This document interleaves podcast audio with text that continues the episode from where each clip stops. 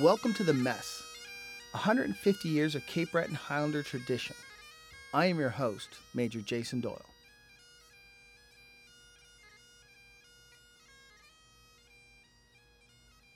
The Cape Breton Highlanders are more than an infantry regiment of the Canadian Army. After everything we've been through, it's hard not to see each other as family, as brothers and sisters in arms. Furthermore, some of us are actually family. Generations of Cape Bretoners have joined our ranks and they have instilled in their children the values of service. Even myself, my father served with the Cape Breton Highlanders, and I had an uncle who became a commanding officer of the unit. Today, we invite you to some of our family conversations and discuss the family values at the core of the Cape Breton Highlanders.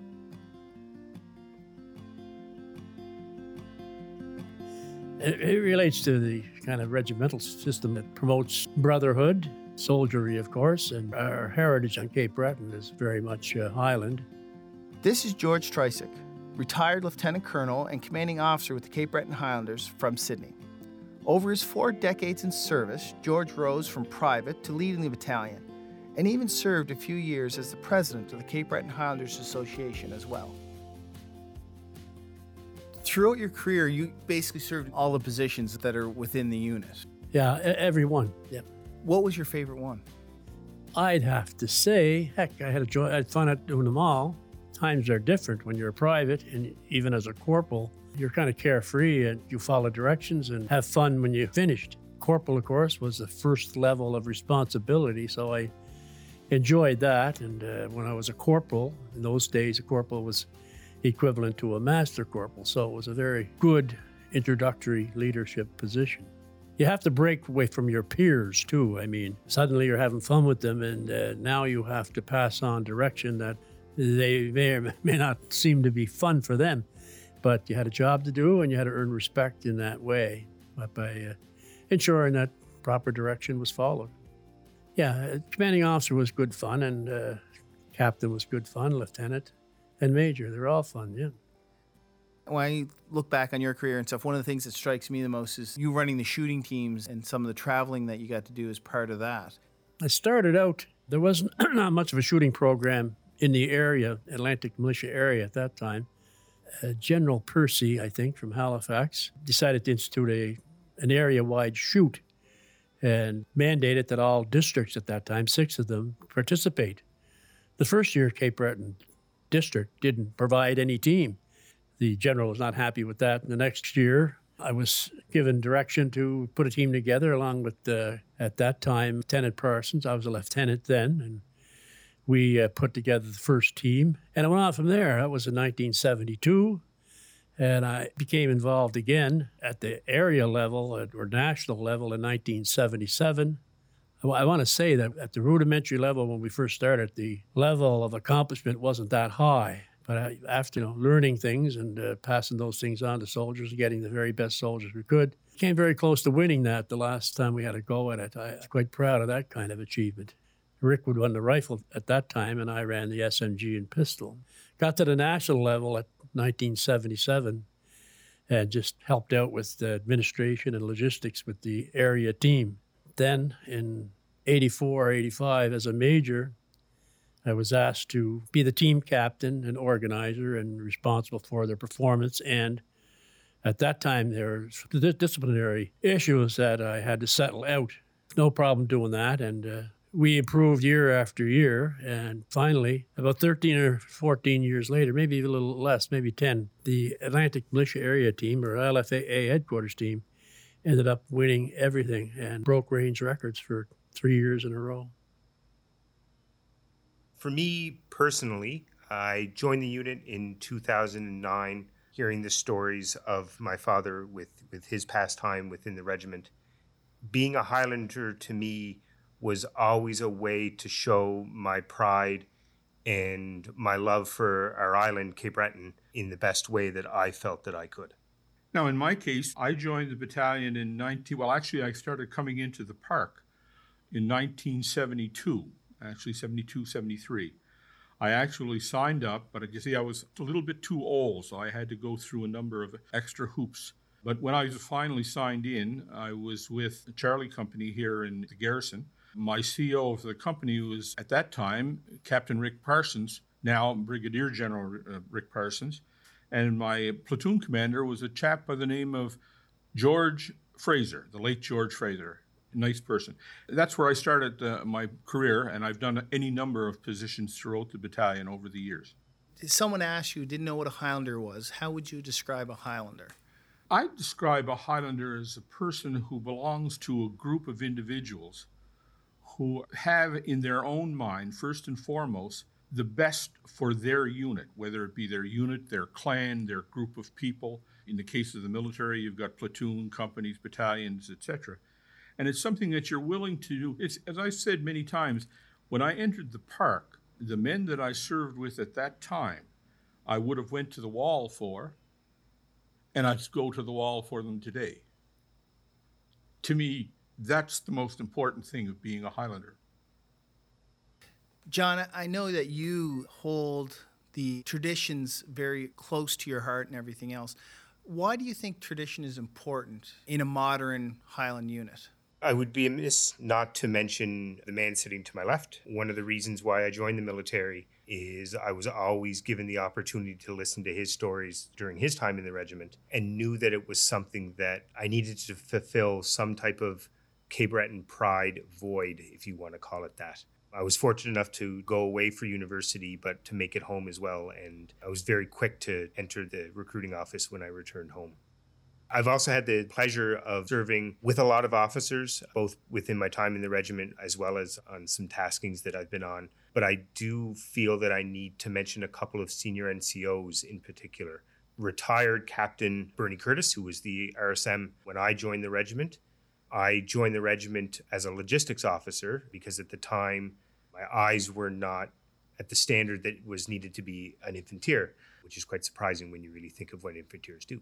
But when I joined the regiment, RSM Curtis was very quick to all but snatch off my beret and throw a Balmoral on me to ensure that he knew that I was part of a Highland regiment. So I knew where Captain Curtis's love and devotion was, and that love and devotion lasted until he, he retired from the regiment a number of years ago as well on a more current basis, Sergeant Andre Ouellette, who just left the regiment last year. Sergeant Ouellette had 44 plus years in the military, and we were fortunate enough to have him return to the unit, the unit that he started with. And I believe, Dad, if I'm not mistaken, he started when you were a serving member. Yes, he was. Um, he was. He was a corporal with the Alpha Company when uh, General Parsons and I were there uh, Sergeant Ouellette left the unit and he went regular force and he served with the, the PPCLI and returned back to the regiment for the last number of years his, of his career. And just the devotion that he showed to the troops as a senior NCO, Andre Ouellette ensured that everybody knew that the soldiers came first. And that was something that I always took from him as a junior officer and now as a, a company commander to ensure that my troops come first. And I learned that one a lot from Andre Ouellette. One of the things that we haven't mentioned, and I think it's worthwhile mentioning, is we've been very fortunate here, at least during my time, the RSS people, the regular support staff that are assigned to the unit, that were assigned to the unit, were top notch, absolute top notch. One in particular, a chap that I know well and served with and have worked with on a number of tattoos, etc., who retired as uh, RSM of uh, Edmonton, was John McNeil. He was here with me when I first got in. As a matter of fact, we worked together. Because I was with Fisheries and Oceans, I was able to common, not commandeer, that's the wrong term. I didn't have that ability. but I managed to line up a fisheries patrol vessel that would act as a support vessel for a Pathfinder's course for the Canadian Airborne Regiment. John McNeil was working with the Airborne Regiment at the time. Now, John himself is an airborne soldier as well, and uh, also, believe it or not, a, uh, an American Ranger. He has a Ranger tab as well. We had the top notch people. We had Captain uh, Harry Baldwin, who was ex Black Watch, went with the 2RCR, and uh, he was there as well. Those people added experience. And I remember, and one of the things that sticks in my mind, I remember talking to John and to Harry both at the mess one evening. We were all there at the mess. John was on a visit over from uh, the sergeant's mess. And I kind of mentioned to them, I said, You people don't realize. I said, You talk with one another when you're talking in the field I said, You're talking about things to do, whether it be fieldcraft or whatever, and you're leaning on 15, 20 years' experience. I'm like a sponge. I'm trying to absorb all the information that you're providing. And I said, I would do the same thing if it was reversed. You don't know what fish you're talking about, or you don't know what species are available in the waters off of Cape Breton, but I can give you right down to the number of scales, perhaps, on the actual fish. And this is one of the things the transfer of information on both ways. I thought was extremely good, and we've been very fortunate. I can speak for only for my time, of course. Uh, the ones that we had assigned to us were absolutely top notch, and even the ones that I knew that I and talked with and worked with regularly, that were assigned to the other units, whether they be uh, service battalion or the engineers or the medics. You know, a lot of the regular support staff, we're now seeing a good majority of them started their careers with the Cape Breton Highlanders. Our last operations warrant started here with me. Our current one now uh, also started. Now I, I, don't remember him. We are at the same time, but I just I know the name. I can't put his face back 20 years ago. But we're starting to see that kind of come back around, which is really great. I was very proud and very happy that John was following in my line because obviously some of the things that I told him may have taken hold. The other side of that is, as I started to realize that, fortunately, Canada right now is not in a position where it has to worry about invasion or anything like that. We've always been very lucky that way. That's why it's so amazing that the Dutch people are so nice to Canadians. But it started to chew on my mind a little bit, saying, well, what would happen if? And I can't do anything about it. You see, he's at the eligible age to serve now, and I'm too old. So even if I'd want to, I can't. And to me, that's the most frustrating part, my heart of hearts. I think with me, if you want to use the term following in a father's footsteps, given my civilian career as a physiotherapist and my connection to my mother as a physiotherapist, my military career provides a connection with dad that is not one that is fully shared by mom or my wife, Julie. Somewhat understood, I think, from a spousal end of things. But it is something that, regardless of whatever is happening, we always have an opportunity to bring something back that we can speak to on the same level. My father was in the ancestry unit, if you will, the uh, 94th Victoria Regiment Argyll Highlanders raised in Baddeck, but uh, later moved to Sydney, or at least had a, a presence in Sydney. Uh, he enlisted in World War One. I. I think there were something like 300 and some, 349, I believe, members in the 94th, and 90 plus percent of them went into the regular force that was raised for World War One. My father being one of them. He retired at the end of the war as a major and when World War II broke out, he volunteered and was promoted lieutenant colonel and commander of the 2nd Battalion, Cape Breton Highlanders, which was raised for local defense. When that was done, about a year or so later, he was a barrister by trade. He reverted to major and went overseas with the uh, AJAG, with the adjutant general group and ended up in France around the time of the liberation of the city of uh, Reims, R E I M S, sometime in September of 1944. Then I came rolling along in 1956. I joined, and at the time, we didn't have modern encumbrances like uh, ID cards. So I was, uh, as the expression went, I was 18 for three years. I joined at 15. And I had a lot of friends who did the same.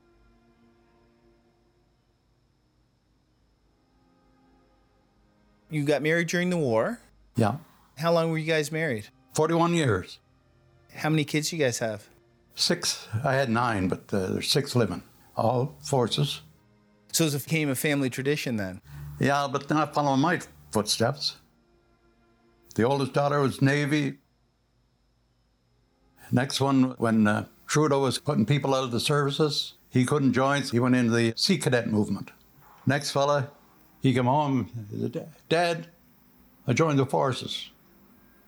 Good. Why didn't you tell me that a while ago. He just turned 17. And because that day I spent $400 on his teeth, which he could have done in the service. he went in, uh, he wanted to be in the Air Force, same as his mother was. After his basic training, posted him to Shearwater on the Sea Kings. He spent 30 years on the Sea Kings and 10 years, well, five years in Geilenkirchen on the AWACS, but 40 years service. Uh, next one was my youngest daughter. She called home one day and said, uh, Dad, they asked me if I'd like to be an officer. I said, grab it. they put her three years in Royal Roads in Victoria. Her marks were high enough that said, why don't you go to RMC? So she went three years to RMC, come out as a computer engineer. In my grandparents' time, I had two uh, uncles that were fought in Italy. One was in transport, and the other was in engineers. I had a th- third uncle who served in Korea. My uh, father was working at the steel plant, and he had a medical problem, so uh, he was not uh, eligible to join the armed forces. My younger brother joined the Cape Breton Highlanders in the late 50s. Matter of fact, he was on the uh, presentation of colors in the 1950s, the second presentation of colors. And they all survived. I didn't have any losses of people overseas, except for my brother who joined the Cape Breton Highlanders and myself in the militia. Other uncles I had were in overseas and in Italy, actually. Uh, we have three. Uh, we had two boys and a girl.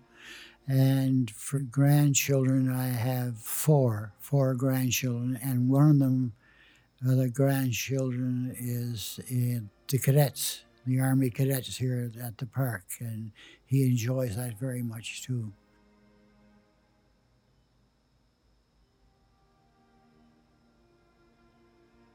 my family's been playing hereditarily, I estimate, before the mid 1700s. So we've been playing generation after generation for over 250 years. In that 250 years, a lot of them have played for the Cape Breton Highlanders too, correct? I'm the third generation of my family to play for the Cape Breton Highlanders. My great grandfather was a piper during World War One and World War Two, and my great uncle was with the band during all of World War Two and my grandfather, he joined the Air Force during World War II, but after the war, he joined the Cape Breton Highlanders and eventually became the band officer. What does it mean to you to be part of 150 years of tradition with the Cape Breton Highlanders? For me, it's huge because I can look back at my family history, and even my family alone is over 100 years tied in with the regiment. So I find it's easier for me to see that history. But it's huge to have the regiment here and still standing after 150 years when there are so many units that are only still really young or have gotten forced into other units. So it's really good to see that we still have that available and that we're still here. Something I really noticed in the last couple of years when we first joined the military, or when I first joined the military, it seemed like the one thing you were supposed to do to get people's attention was yell at people.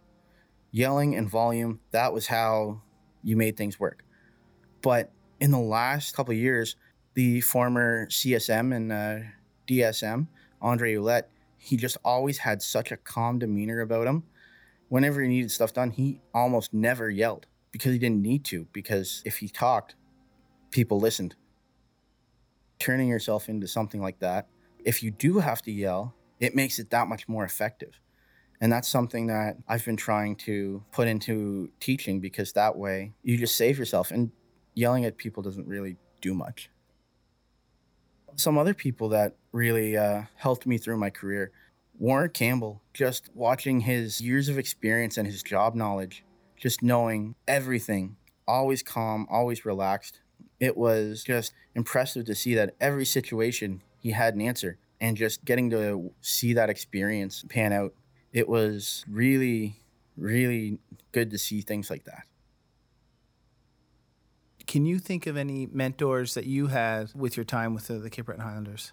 Yeah, we've had so many people that have joined the militia and have left or passed away.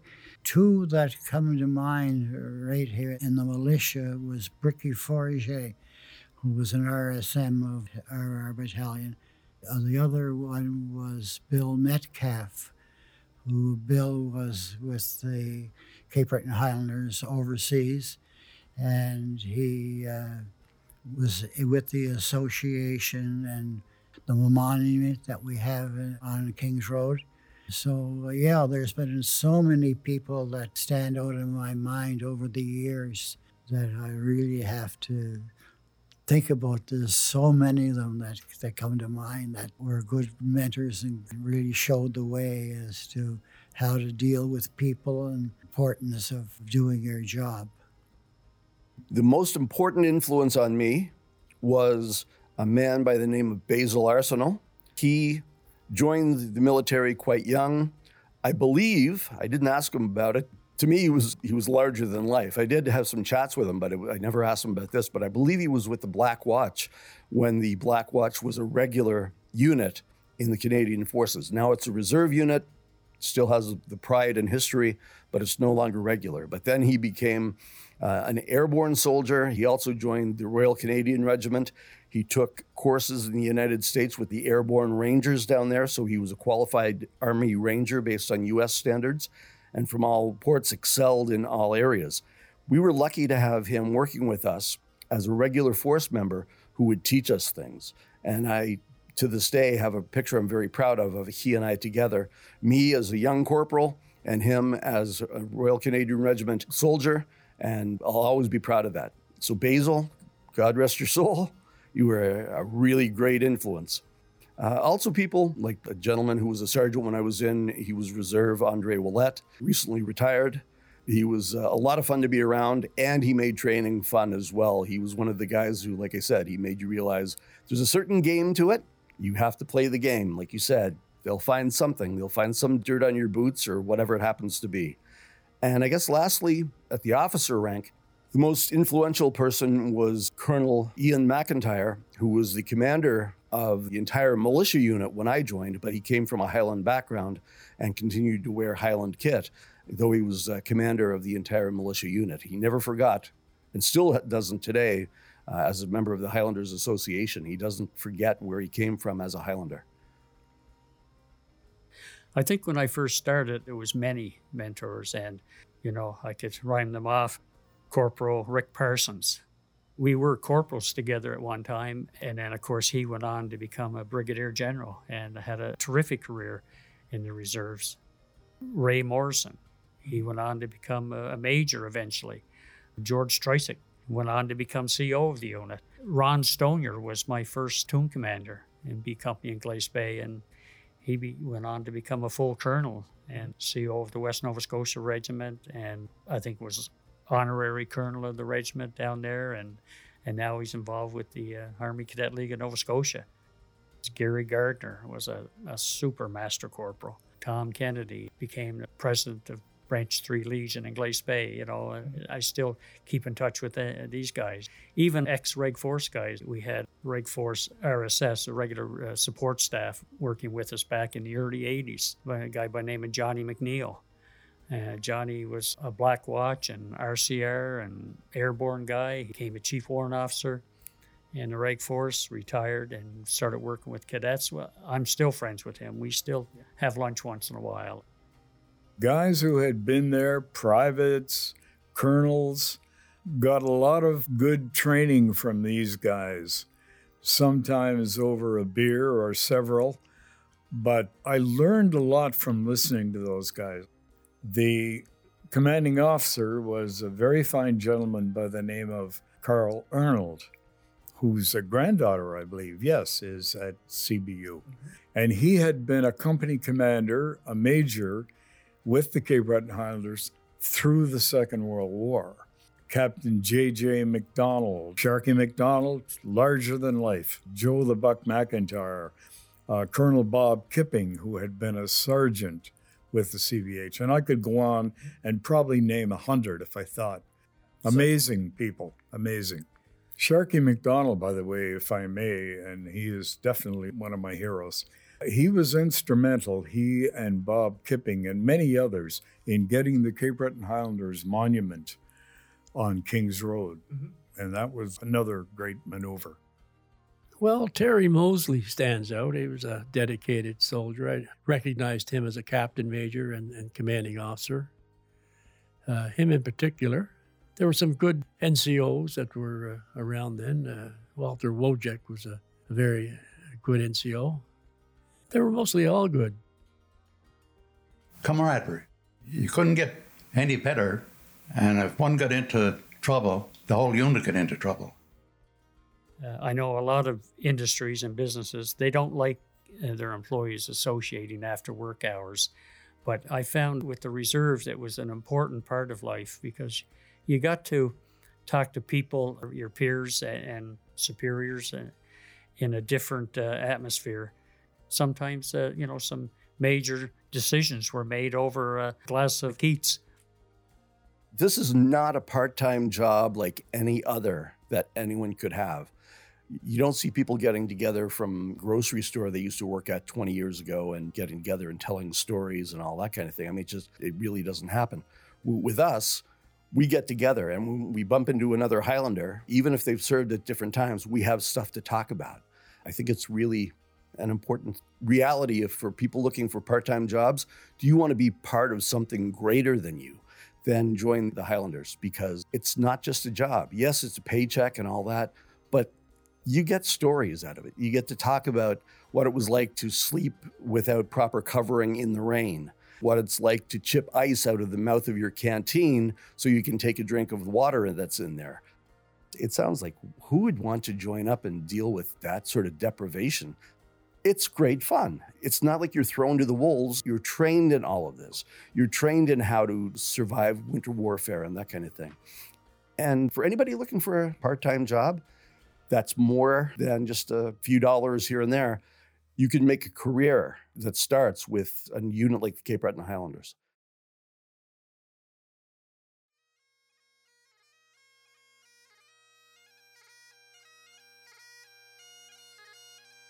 You have been listening to The Mess, commemorating 150 years of Cape Breton Highlanders tradition. To continue participating in our 150th anniversary celebrations, check out shapingofcanada.ca. To learn how you can become a Highlander and join us at the mess, visit our page on the Canadian Forces website or join us on Facebook at the Cape Breton Highlanders Association page.